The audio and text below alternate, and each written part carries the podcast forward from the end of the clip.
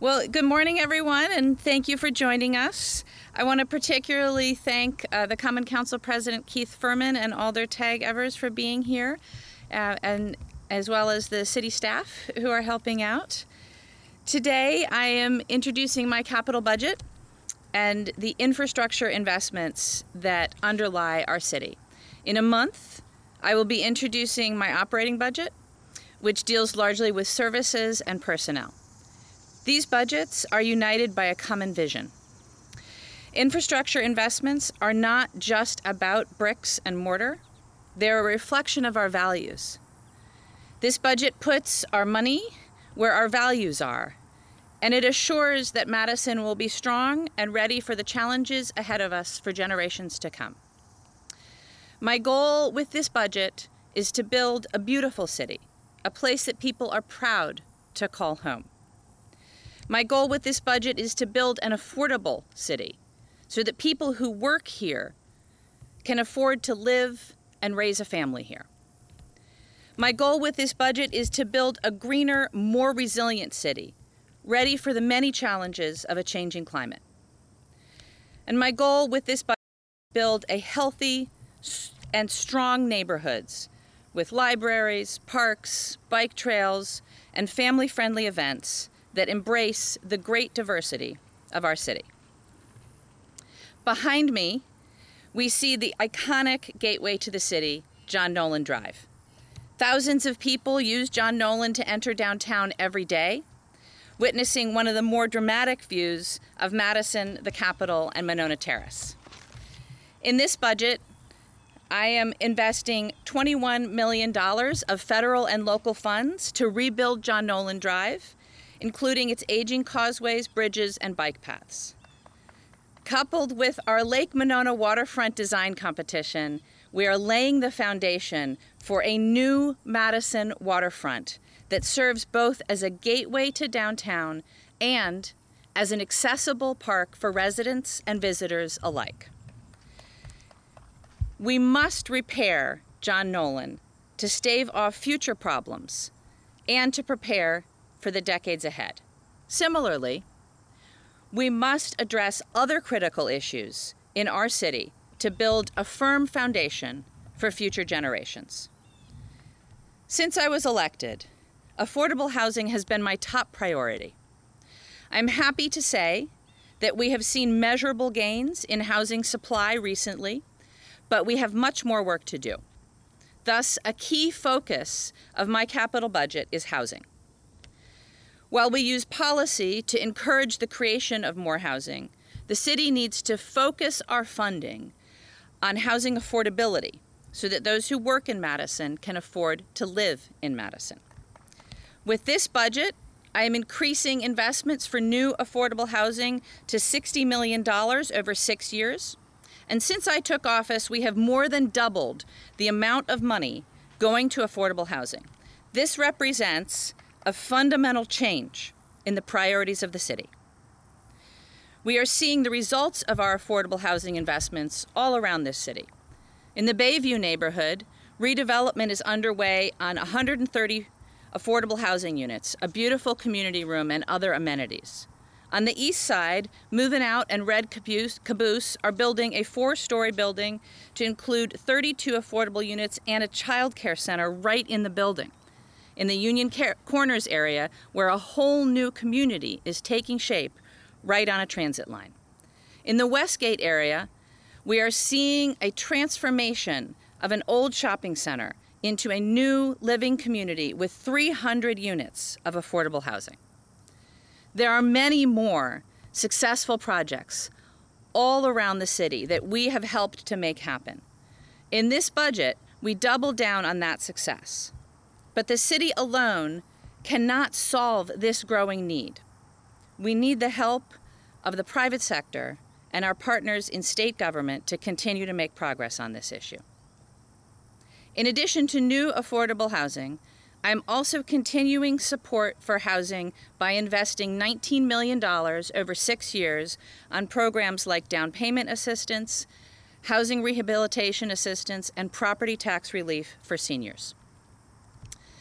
My budget also reflects the transformative approach we are taking to homeless services. No longer will we be crowding our most vulnerable residents into church basements and hoping for the best. Instead, we are constructing the state's first purpose built shelter with strong support from the county and our partners in federal government. Housing affordability is not the only challenge that we face moving forward. The climate crisis is no longer on some future horizon line. The climate crisis is here, and it is one of our primary responsibilities to make our city and our infrastructure ready for the challenges ahead. Since the 2018 flood, the city has rapidly advanced major flood mitigation projects on key streets and drainage areas. City engineers are carefully studying every watershed in the city to understand where and why flooding happens. They have identified key projects to make our stormwater infrastructure stronger and more resilient. Next year, we'll be investing in projects like the Mendota Grassman Greenway, Lower Badger Mill Creek Pond, and a number of other stormwater improvements that happen alongside street reconstructions. This budget invests 22.2 million in flood mitigation efforts and another 15 million to improve stormwater quality to keep our beautiful lakes clean. In addition to preparing for a changing climate, we need to make sure that we are doing our part to combat climate change, embracing solutions to lower our carbon emissions. 40% of Madison's greenhouse gas emissions come from transportation. That is why Madison has worked so hard to secure millions from President Biden and Secretary Buttigieg to launch our bus rapid transit project, which will take thousands of cars off city streets, ease congestion, and get our residents to work and play more rapidly with fewer climate impacts. In this budget, we use an additional $23 million in federal funding to secure a fully electric bus rapid transit fleet. Quiet, zero emission electric buses will be transformative to our Metro bus system. This budget makes a new $2.5 million investment in electric vehicle charging equipment to power our city's growing fleet of electric vehicles. From the nation's first electric fire truck to our purchase of electric compactors to our growing fleet of light duty trucks, the city continues to break ground with our use of electric vehicles. In addition, city sustainability staff are working hard with the private sector to begin to tackle the other major contributor to greenhouse gas emissions inefficient buildings. And city transportation staff continue to work with the federal government to envision an Amtrak station for Madison. This budget contains major infrastructure investments to ensure that as we build our city, we are building it in a greener and more sustainable way to protect people and the planet. Madison is a city of neighborhoods, and this budget reflects the fact that building and supporting strong neighborhoods is a critical component of our activities. Strong neighborhoods are affordable neighborhoods, diverse neighborhoods, healthy neighborhoods, and safe neighborhoods. Both our capital and operating budgets prioritize our neighborhoods. My budget will continue to invest in parks, playground improvements, libraries, sidewalks, crosswalks, bikeways, and businesses that strengthen our neighborhoods. I am also strategically prioritizing some invest investments based on local need and opportunities, and those that help advance equity. In the Sandburg area, the budget puts $15 million towards the construction of Madison Public Library's Imagination Center. In the Brentwood Northport area, the budget funds a $5 million expansion of the Warner Park Community Center.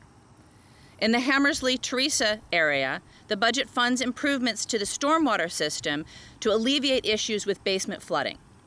And in the Darbo Worthington area, the budget reserves 2.5 million to purchase the Salvation Army site, providing them with the needed capital for a purpose-built women's shelter and providing the opportunity to support new community facilities in the neighborhood. With these investments, we can build a better, greener, stronger, and more resilient Madison. Before closing, I'd like to thank our finance director, Dave Schmiedicke, and our budget manager, Christine Koh. They have done an incredible amount of work to get us to this place. I want to thank Council President Furman and Vice President Currie for their partnerships, all of our city agencies who work hard to develop their budget proposals, and I'd be remiss if I didn't acknowledge the support that Madison has received from state and federal government with numerous grants, both from the Evers administration and the Biden administration. I look forward to discussing this budget with the City Council and thank them in advance for their support of these important projects. And now, I'd be happy to take your questions. Anyone? Yeah, I have a question. Um, I know you just touched on it a little bit today yesterday about the importance of the men, the homeless shelters for the men. I know they've been in flux for the last couple years, but to finally have a solid place for them to stay. This in our investments in homeless services are so critical. We discovered or had impressed upon us during the pandemic um, that the way we were housing men experiencing homelessness in our community is really just unacceptable. We were packing folks into church basements. When the pandemic hit, we knew we had to take a different approach. It's been a long road and we still have a little ways to go, but I'm confident that the investments that this budget makes will really result in a purpose built men's homeless shelter that will transform the way that we approach homeless services in Madison.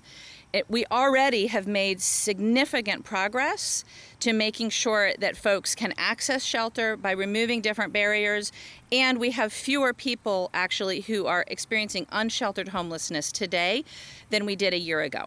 Uh, but we have to make sure that we continue these investments. And frankly, we are going to need the support of our entire community to make sure that once this shelter is built, that we can continue to operate it in the best way. Other questions? Do you plan on including any funding for the Madison Public Market in the budget? I know that there was uh, a withdrawn grant application leaving a big funding gap there, so will that be made up in the budget? So regarding the public market, it's really unfortunate that the um, EDA put us in the position of basically having to withdraw our grant application. And at this point in time, the gap in funding for the market is large enough that I don't feel comfortable moving forward on my own. Um, I need to consult with the Finance Committee and with the Council as a whole to understand what their level of support is for the project. And so we'll be doing that in the coming weeks. Other questions? I just have one more. Um, I believe the budget this year is just a little bit more um, than it was last year. Uh, if you could talk about some key improvements that made it, that necessitated the increase. Sure. So we have some uh, some big projects that are coming this year. Uh, one we've talked about already, which is the homeless shelter. Uh, we also have um, a bunch of the investments in bus rapid transit that are hitting in the next budget cycle. Um, so that's one of the reasons that you see an increase in the capital budget uh, for this next year. But also, just to be frank, inflation has hit everything uh, in our community, including our capital budget. And so we've had to really scrutinize projects and make some decisions about what will go forward in the next year and what we might put off a year or two more based on the amount of inflation that we're seeing.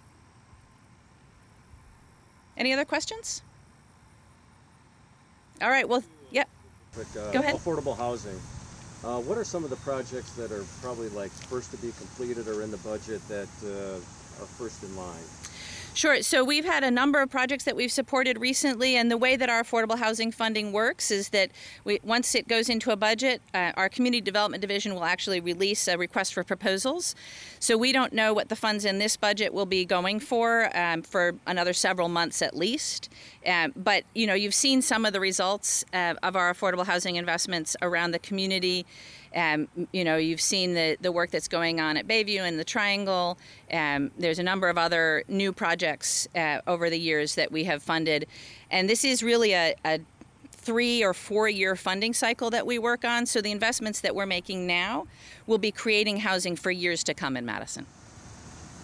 And can you touch on some of the maybe uh, past successes in previous budgets of affordable housing? Some, I think we're at the Ella. Is that uh, that type of thing? Yeah, so I mean, I'm really excited by the amount of housing that is getting built in Madison. The Ella is a fantastic example of new housing, um, and I think you can see a number of the um, the new buildings on East Washington that have gone up.